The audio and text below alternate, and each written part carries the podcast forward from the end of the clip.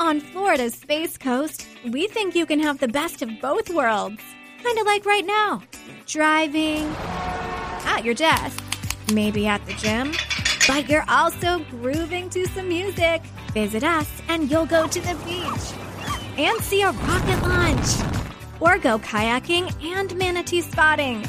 It's all waiting for you on the only beach that doubles as a launch pad. Plan your adventure today at visitspacecoast.com. Yo le dije a mi esposo, siento que a mí no me va a llegar ese trasplante. Perdí la fe. Ya yo estaba desesperada porque yo estaba muy enferma. ¿Cómo me sentí cuando me dijeron que había un donante? Esa fue la felicidad más grande que tuve mi familia, mis hijos, mi mamá mis vecinos.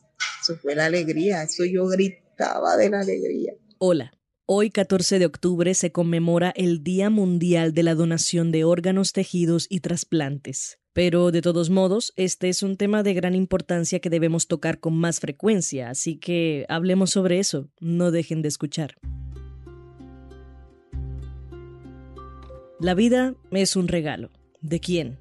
Esa es la gran pregunta pero no hay que ponernos existencialistas. La vida es un regalo que podemos dar al ser donantes, a esa mujer que lamenta cómo el tiempo pasa desde una sesión de hemodiálisis, al niño que un trasplante de médula podría ayudarlo a soñar con el futuro, al abuelo que siempre le han llamado fuerte como toro, pero cuyo corazón se esfuerza al triple para mantenerse. Todos podemos ser donantes, todos podemos hacer parte de este acto voluntario y altruista, sea en vida o después de morir. En Colombia existe la presunción legal de donación, es decir, siempre y cuando la persona no ejerza su derecho a oponerse a que de su cuerpo se extraigan órganos, tejidos o componentes anatómicos, se le considera donante. ¿Y cómo funciona el proceso de donación de órganos, tejidos y componentes anatómicos en Colombia? En este episodio escucharemos a Marta Ospina, directora general del Instituto Nacional de Salud, y a Cristina Herrera Salas, una cartagenera cuya vida cambió después de recibir un trasplante de riñón en 2012.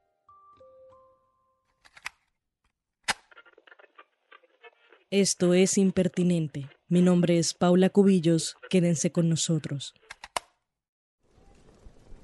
En una casa del barrio Zaragozilla en Cartagena vive Cristina Herrera Salas. La mayor parte de su vida se ha dedicado a ser ama de casa, pero también es una artista. Hace muñecas con foamy para fechas especiales. Durante un tiempo fue peluquera, antes de que le diagnosticaran preeclampsia severa durante su tercer embarazo, un trastorno que genera hipertensión y puede causar daño hepático o renal. El médico se dio cuenta que tenía los riñones muy pequeños, como el puño de un bebé. Los malestares que sentía era mucho dolor, mucho dolor, ya tenía mal sabor en la boca como de óxido, sentía la boca muy dulce también y de ahí decidieron hacerme diálisis. Cristina tenía siete meses de embarazo cuando tuvo su primera hemodiálisis y producto de ello perdió a su bebé. Fue algo bastante triste para mí, para mi familia, y de ahí quedé haciéndome hemodiálisis, diálisis, con la cual el médico me dio a escoger las dos opciones que había, era hemodiálisis y diálisis peritoneal. Como ya yo había experimentado lo de la hemodiálisis, que no me fue muy bien, casi pierdo la vida en ese trayecto que tuve. Entonces decidió, decidimos nosotros acá mi familia, mi, mi esposo, mi mamá en ese entonces y yo decidimos que probáramos la peritoneal, con la cual me fue muy bien. Duré nueve, nueve años y después pasé a hemodiálisis que duré dos años y medio. Después de aproximadamente 11 años entre hemodiálisis y peritoneal, a Cristina le sugieren un trasplante de riñón para dializarse. El médico tratante, entiéndase por ejemplo el hepatólogo, en el caso de hígado, entiéndase cardiólogo en el caso de corazón, nefrólogo en el caso de riñón, oftalmólogo en el caso de córnea, ese médico dice esta, esta enfermedad que usted tiene o esta lesión que usted tiene es tratable por un trasplante. entonces el médico toma esa decisión y incluye a ese paciente en la lista de espera única nacional que tiene cada componente anatómico. Quien habla es Marta Ospina, directora general del Instituto Nacional de Salud, el cual asumió la coordinación de la Red Nacional de Trasplantes desde 2016. Antes que nada, es importante romper con el mito de que los trasplantes se asignan por orden de llegada. Eh, no, no es una fila, no se decide viendo quién llegó primero, sino por la compatibilidad biológica entre el donador y el receptor. La persona pues queda ahí en la lista de espera y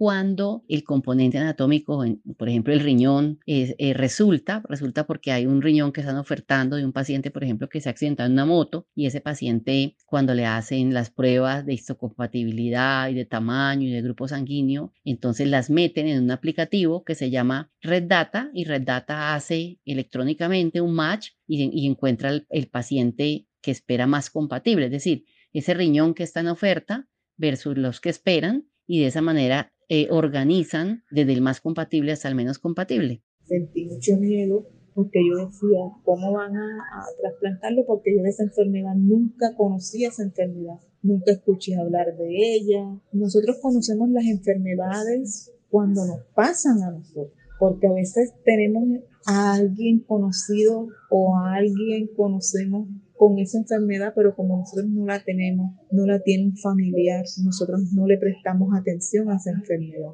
Y yo sentí miedo, yo sentí miedo cuando me dijeron que necesitaba un trasplante.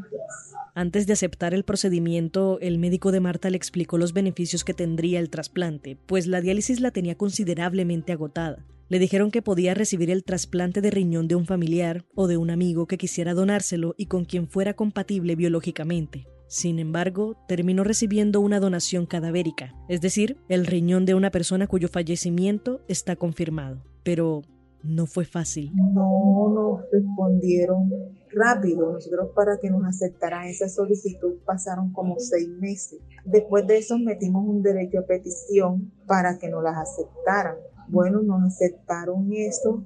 Tuvimos que esperar un tiempo prudente, me llamaron a, a, a protocolo y cuando fuimos a la EPS a solicitar los viáticos, nos los negaron. ¿Qué tuvimos que hacer? Rechazar ese llamado que me hicieron para, para el protocolo.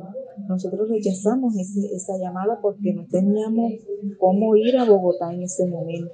Volvimos a meter una solicitud a la EPS, otra derecho a petición y volvieron a rechazárnoslo. Tuvimos que meter una tutela. Al momento en que nosotros estábamos metiendo la tutela, a los dos días me llamaron nuevamente para lo del protocolo. Mi esposo ya tenía un mejor trabajo, entonces cogimos y nos fuimos. De parte de nosotros pagamos todo, todos nuestros viáticos los costeamos, los costeó mi esposo. Frente a las barreras que pueden surgir en el proceso para recibir un trasplante, Marta Ospina dice que hay una gran agenda de asuntos pendientes, principalmente regulatorios. Las metas que desea alcanzar Colombia para que aumenten eh, eh, la tasa efectiva de trasplante eh, en Colombia está dada básicamente por que lograr que salga de parte del ministerio el decreto reglamentario que actualiza un decreto antiguo que está desde el año 2004, lograr que la, que la Dirección de Costos y Tarifas eh, eh, realice los ajustes que aún falta, como, como la tarifa única para, para, el pago de las córneas y la gestión de tejidos oculares, como que la gestión del donante sea pagada por la EPS del donante y no del receptor, para que de esta manera cuando no hay receptor no sé, o sea, es decir, no hay un trasplante efectivo, de todos modos se pague la gestión de donación. También, es, también queremos que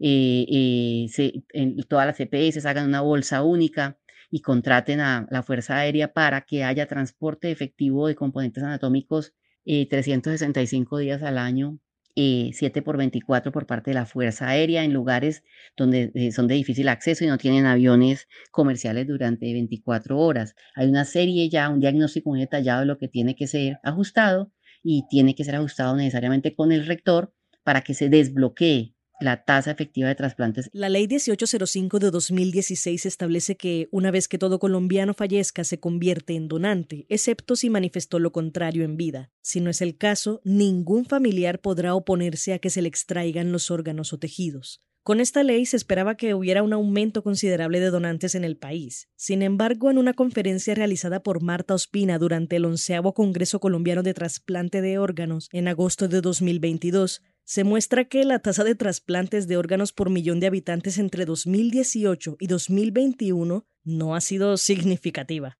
Y aunque ha habido un crecimiento desde el 2020, año en el que las cifras se desplomaron porque todos los esfuerzos del área de la salud y las unidades de cuidados intensivos se destinaron a pacientes de COVID-19, todavía no se puede hablar de un crecimiento que supere a las tasas de los últimos 14 años.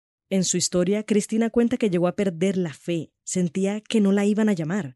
Dice que pensaba en una compañera que había cumplido seis meses de haber hecho el protocolo cuando la llamaron. Eso le alegró, por supuesto. El llamado de uno es felicidad para los demás en lista de espera. Pero aún así, el tiempo pasaba. Un pestañeo y Cristina se encontró a sí misma, dos años después, todavía esperando un trasplante. Yo le dije a mi esposo, siento que a mí no me va a llegar ese trasplante.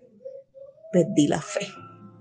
Ya yo estaba desesperada porque yo estaba muy enferma. Yo con mi familia no compartía nada porque yo pasaba era hospitalizada porque a mí la hemodiálisis me tenía muy mal.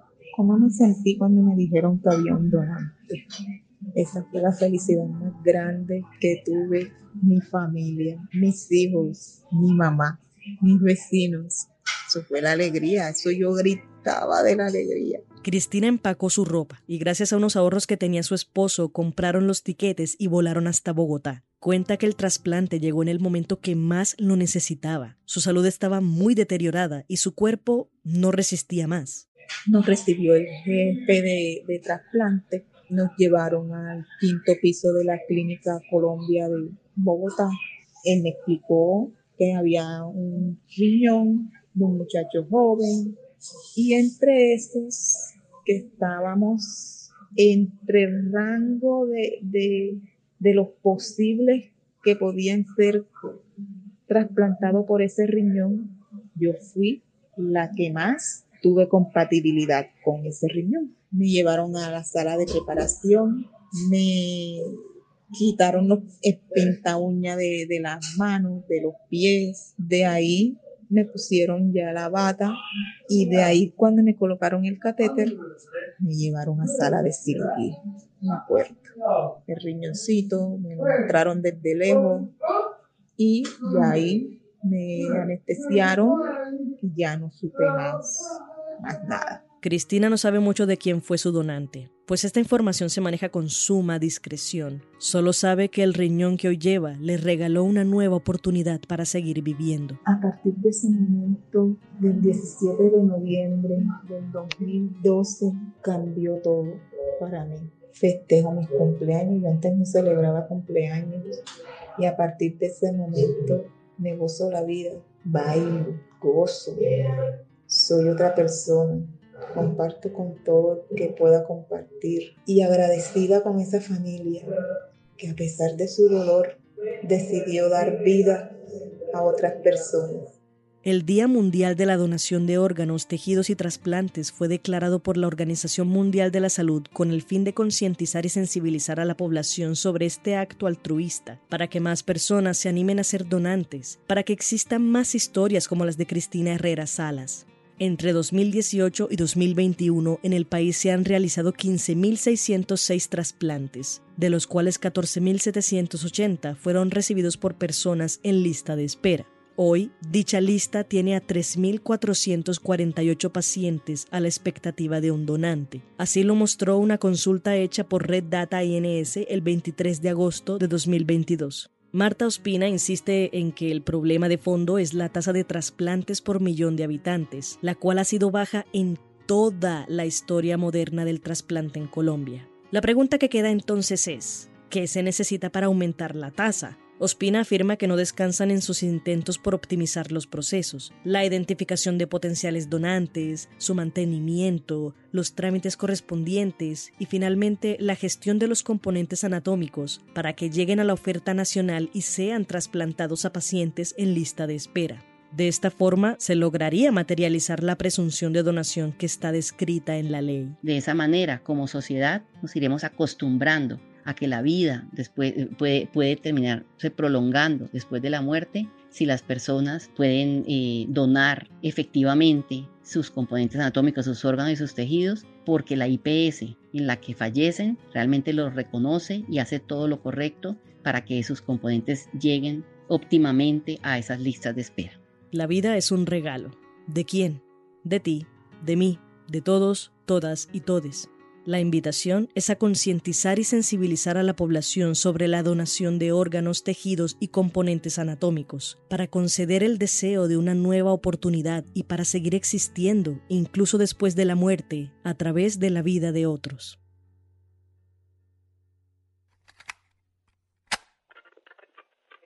Este fue el episodio 47 de Impertinente, el podcast de opinión de El Espectador. Si quieres escuchar más, entra a www.elespectador.com o a tu plataforma de streaming favorita. Agradecemos a Marta Ospina, directora general del Instituto Nacional de Salud, y a Cristina Herrera Salas, valiente sobreviviente, por su participación. La producción y edición estuvieron a cargo de Paula Cubillos.